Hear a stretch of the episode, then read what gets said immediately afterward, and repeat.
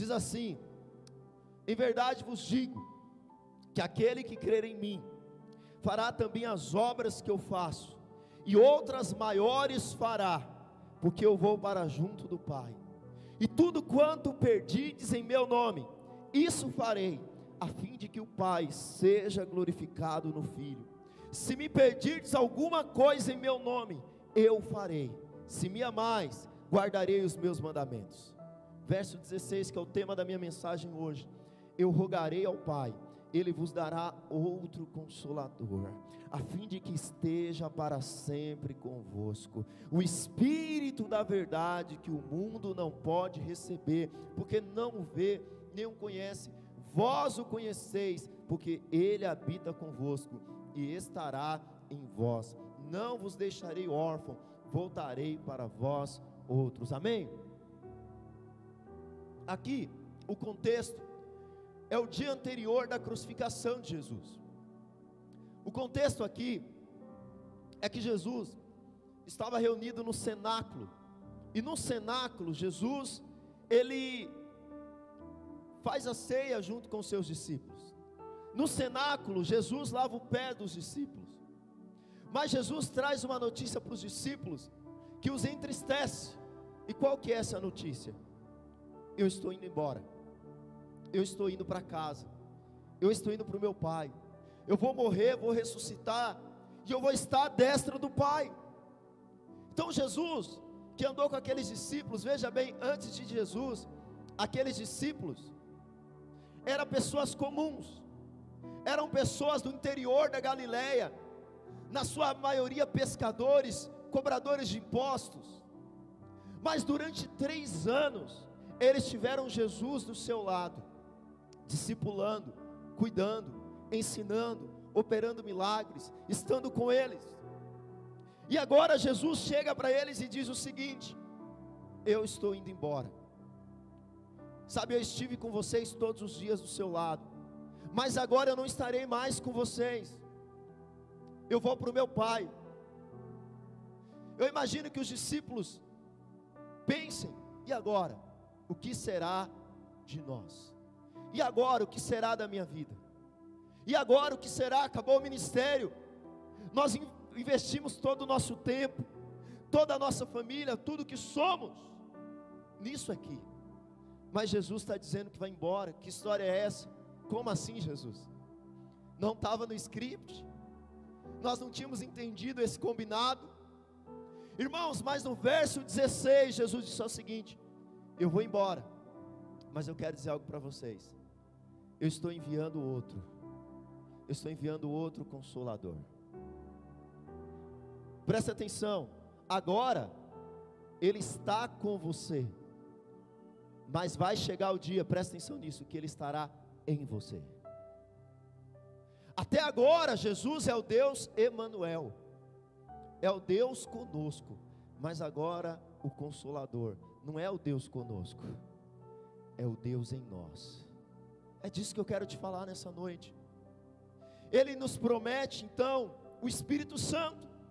Irmãos, quantas vezes nós andamos, vivemos o cristianismo, como se essa não fosse uma promessa, vivemos o cristianismo, como se Jesus estivesse ausente, Jesus está à destra de Deus Pai, mas se nós estivéssemos sozinhos, quantos crentes dizem o seguinte, pastor, eu me sinto sozinho, Filho, como que você se sente sozinho se Deus está habitando em você?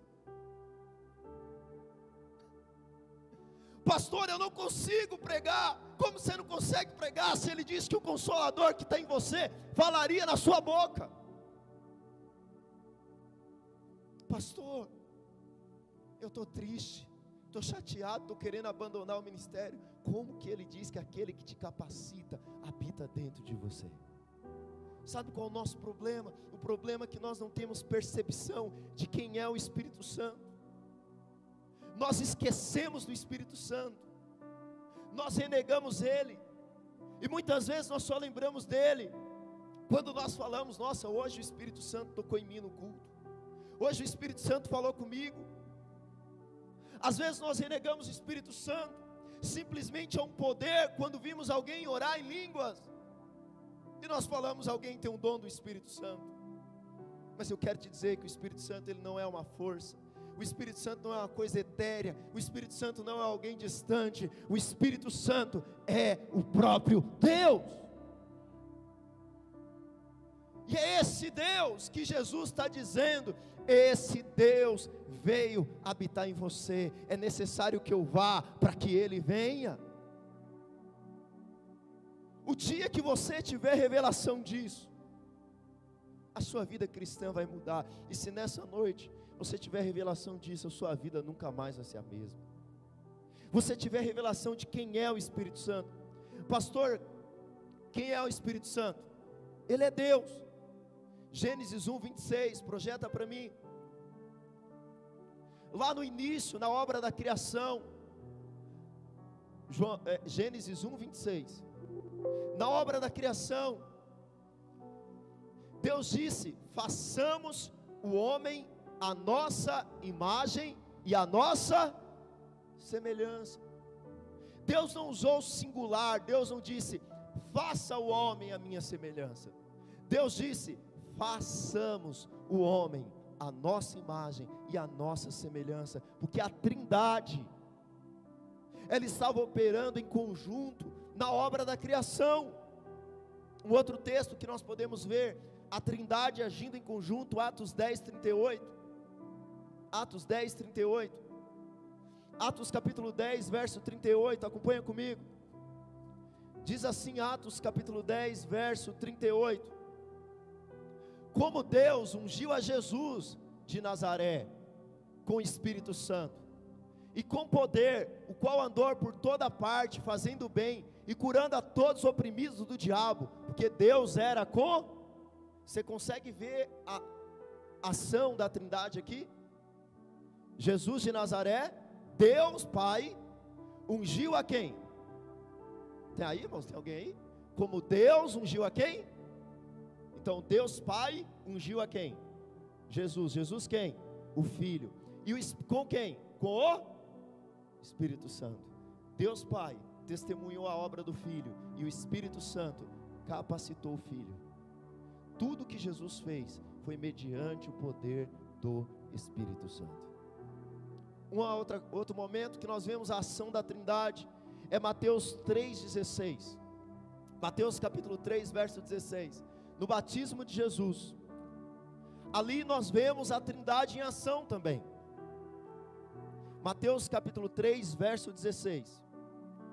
Batizado Jesus, saiu logo da água, e eis que lhe abriram os céus, e viu o Espírito de Deus descendo como pomba, vindo sobre ele. Verso 17: E eis uma voz do céu que dizia: Este é meu filho amado, em quem eu me Presta atenção, olha a ação da Trindade.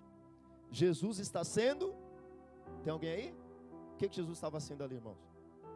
Jesus está sendo. O Espírito Santo, ele não é uma pomba, mas ele desce como forma de quê? E o Pai fala o quê? Esse é meu filho amado. Aqui nós vemos a Trindade sempre agindo em ação. A Trindade, ela não age de forma separada. Nós não servimos a três deuses. Isso seria idolatria.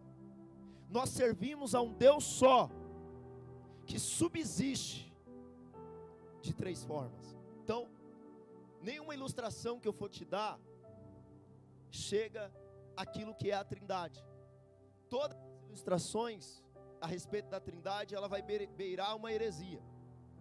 Mas existem algumas que pode chegar perto. Alguém que foi para a escola sabe a água é formada de quais moléculas? Como que é? Ela é o quê?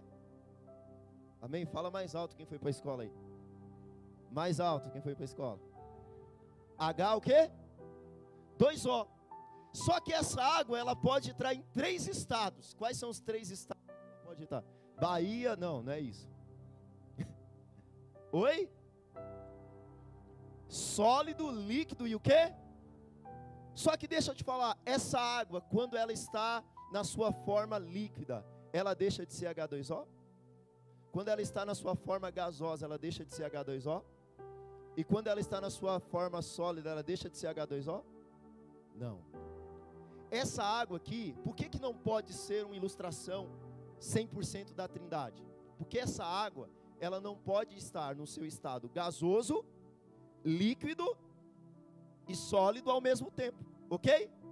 Mas o Espírito Santo, a Trindade, ele é aquele que subsiste ao mesmo tempo. Deus Pai, Deus Filho e Deus Espírito Santo. Essa é a Trindade. A água ela muda de acordo com a temperatura. Se tiver muito frio, ela vai estar no seu estado sólido, é ou não é? Muito, mais ou menos calor, ela vai ficar líquida. E se você ferver ela, ela vai evaporar, vai para o seu estado gasoso. Essa aula que foi de graça. Mas presta atenção. Deus, ele é imutável. Antes da fundação do mundo, Deus Pai já era Deus. Antes da fundação do mundo na eternidade, Deus Filho já era Deus. E antes da eternidade, o Deus Espírito já é Deus. O Espírito Santo não é menor. O Espírito Santo não é alguém inferior, pelo contrário. Eu vou citar alguns versículos aqui para você, algumas características do Espírito Santo. Eu não vou ter tempo de ler todos os versículos com você, mas eu quero citar, por exemplo, Romanos 8, 27. Vou te bombardear com versículo bíblico aqui agora, se você quiser anotar e pegar depois. Os meninos, se tentar me acompanhar aí, vai lá que o negócio vai ser rápido. Romanos 8, 27 diz que o Espírito tem uma mente. 1 Coríntios 12, 11 diz que ele possui uma vontade. Romanos 15, 30 diz que ele possui emoções. Atos 9, 31 diz que ele consola.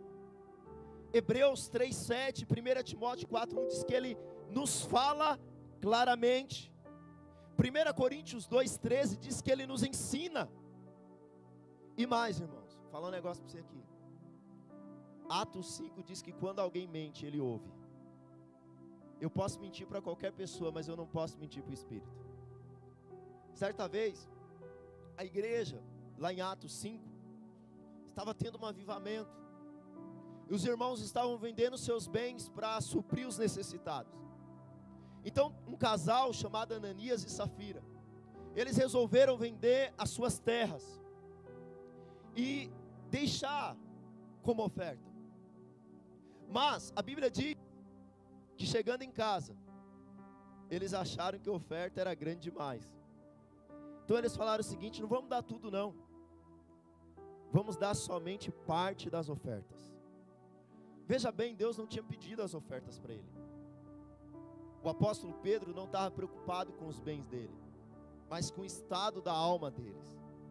Então, quando eles chegam na reunião da igreja, o apóstolo Pedro pergunta, no verso 3, 5, 3: Então disse Pedro a Ananias: Por que encheu Satanás teu coração para que mentisse ao Espírito Santo, reservando parte do valor do campo? conservando porventura não seria teu? Nós vemos, irmãos, em seguida ele diz, né? Não mentistes aos homens, mas a quem? A Deus. Espera aí, eles mentiram para quem? Para o Espírito? E ele diz: quando vocês mentiu, vocês não estavam mentindo para homens. Mas eles prometeram a terra para quem? Para os apóstolos, foi ou não foi? Mas eles fizeram isso diante de quem? do Espírito Santo. E quando eles fizeram isso, eles estavam mentindo para o próprio próprio Deus. Por isso, nós precisamos entender que o espírito que habita em nós, ele está sensível a tudo que nós fazemos, irmãos. Ele está sensível a tudo que nós estamos nos movendo. Quando você está nesse culto e você levanta as suas mãos, você diz: Espírito Santo, Vem sobre a minha vida. Manifesta a tua glória nesse lugar. Hoje eu não quero sair mais do mesmo jeito. Irmãos, Ele ouve a sua oração. Mas quando você entra nesse lugar com espírito divisivo, entra nesse lugar pensando, sei lá, no que, no Corinthians que perdeu, pensando, sei lá, ele também fala, como eu queria manifestar a minha glória na vida dele, mas o coração dele está em outro lugar. Por isso, quando nós viemos para uma reunião, quando nós viemos diante da presença dEle, nós temos que falar: Espírito Santo, Santo Espírito, nós queremos a Tua glória nesse lugar. A Bíblia diz que as pessoas muitas vezes o resistem, Atos 7, 51. E algo que é incrível, Efésios 4:30, projeta para mim. Efésios 4:30 nos diz que você e eu, quando nós erramos, nós entristecemos ao Espírito Santo. Espera aí, o Espírito Santo ele é quem? Deus. Qual o sinal de alguém que nasceu de novo em Cristo Jesus? Quando ele peca, ele se entristece, porque o próprio Espírito Santo habita dentro dele. O dia que você creu em Jesus, o Consolador veio habitar dentro de você. Quando você está assistindo aquela série da Netflix, Ele está assistindo com você.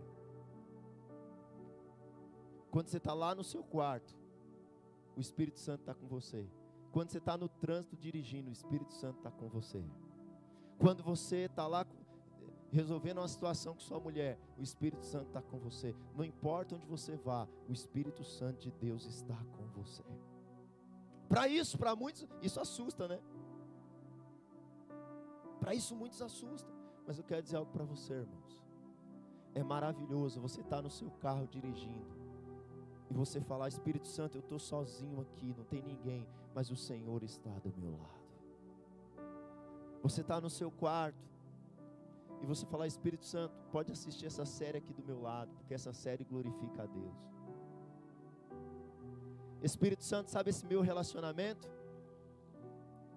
pode ficar no meio desse relacionamento aqui, porque esse relacionamento glorifica ao Senhor. Espírito Santo, sabe essa reunião aqui que a gente está, essa conversa que a gente está, pode entrar no meio dessa conversa, porque nós não estamos falando mal da vida dos outros, nós estamos glorificando o nome de Cristo. Você pode dar um glória a Deus por isso? Você pode estar tá lavando sua louça, com raiva porque você não gosta de lavar louça você falar, Espírito Santo, eu não gosto de lavar louça. Aí você coloca um louvorzinho lá. E você fala, vem Espírito Santo.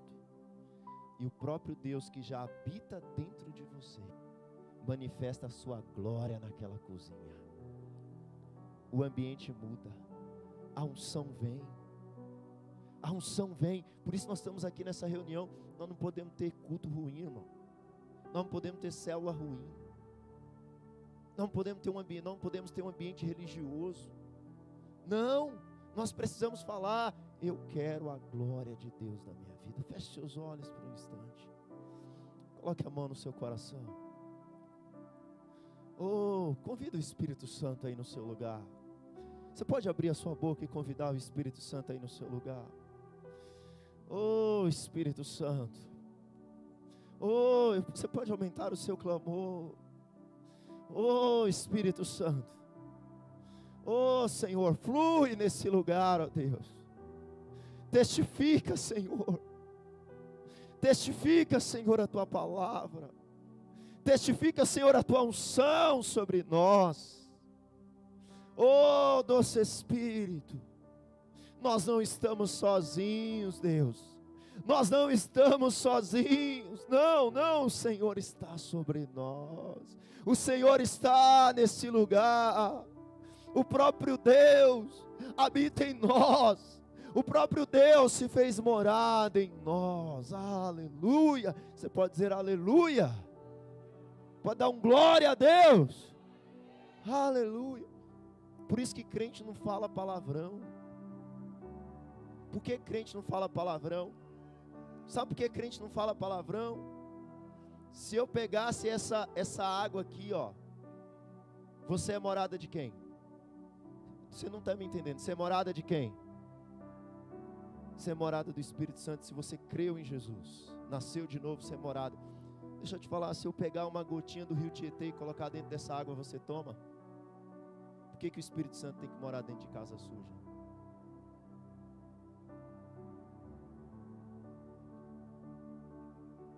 que que você tem que ouvir aquelas músicas nojentas que suja a sua casa? Eu quero que a minha casa seja transparente como essa garrafa de água é. Ele habita em mim, mas eu quero ser a casa favorita dele. Que a minha casa seja a casa limpa Senhor. Sabe, irmãos, é isso que nós precisamos. Eu quero voltar para o meu texto que eu li. Eu te fiz uma introdução de quem é o Espírito Santo, mas eu preciso voltar para o meu texto. Lá então em João 14, verso 16, que é o meu foco. Jesus, ele, ele fala o seguinte para os discípulos: Discípulos, eu vou clamar ao Pai, e o Pai vai derramar sobre vocês, vai dar outro consolador, ou seja, até aquele momento, Jesus é o consolador deles. Mas agora, Jesus está dizendo o seguinte: eu vou dar outro consolador. Esse consolador, ele não vai ser, eu fiquei três anos com vocês. Não, esse consolador vai estar com vocês para sempre. Aí ele diz no próximo verso, 17. Ele diz no 17: O Espírito da verdade, que o mundo não pode, nem todo mundo é habitação do Espírito. Só quem nasceu de novo é habitação do Espírito. Por que, que o mundo não pode receber? Porque não vê, não conhece. Aí ele diz: Vós o conheceis, porque ele habita convosco. Presta atenção. Amor, vem aqui, deixa eu. Vem aqui. Uma coisa, até ali, uma coisa é eu morar com a minha esposa. Sim ou não?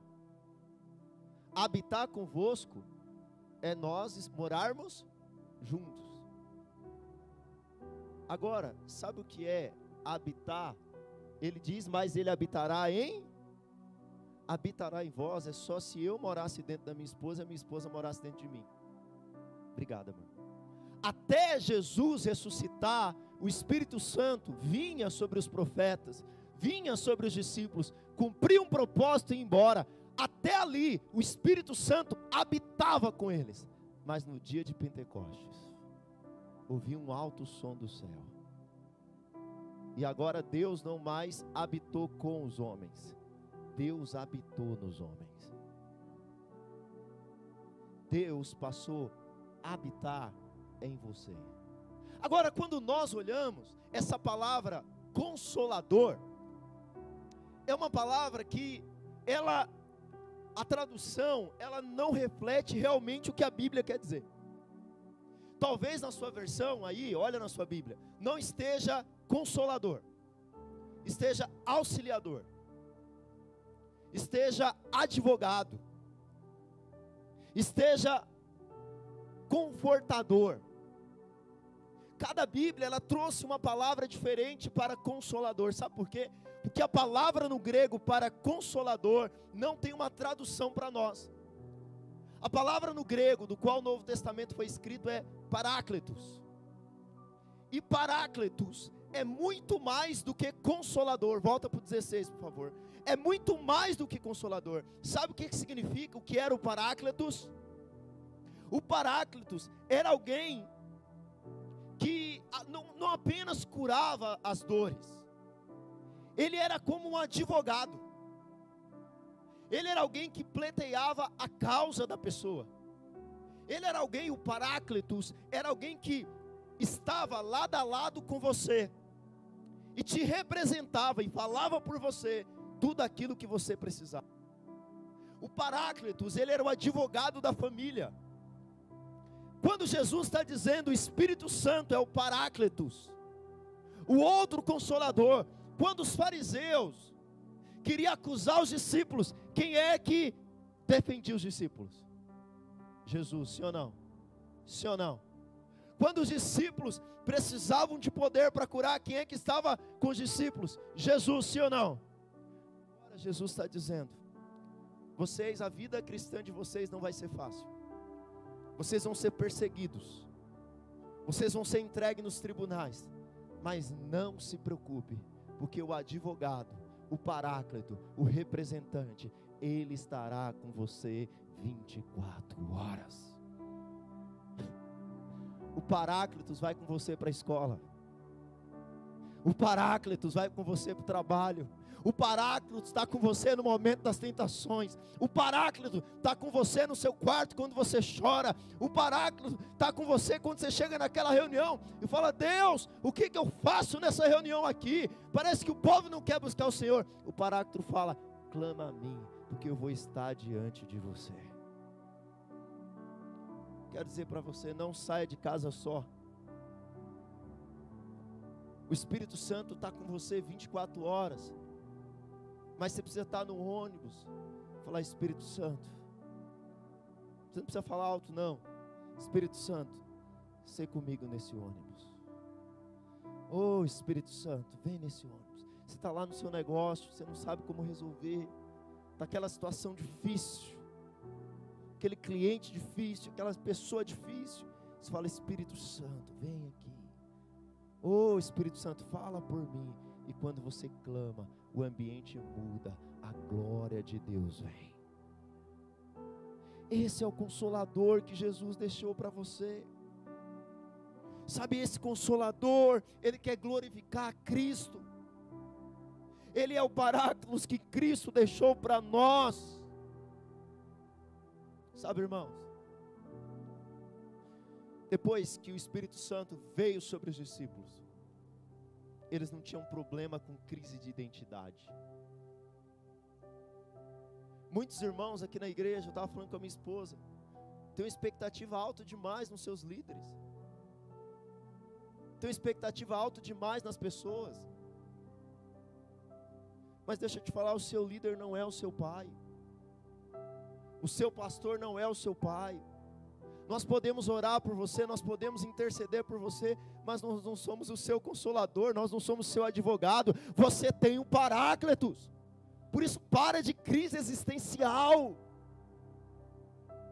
Para de, ah, eu não sei, pastor, eu não consigo, eu não vou. Como você não consegue se o próprio Deus habita em você? Ah, irmãos, quando a igreja entender o Paráclitos, e que o Paráclitos, o Espírito, habita dentro de você, você não vai mais orar do mesmo jeito. Você não vai mais fazer célula do mesmo jeito. Você não vai mais trabalhar do mesmo jeito. Alguém vai falar: que ousadia é essa? E você vai dizer: Eu entendi que Deus Todo-Poderoso que estava na criação habita em mim. O doador da vida habita em mim. Você vem para essa reunião, você está na rua, e às vezes parece que está tão natural as coisas. Não naturalize as coisas.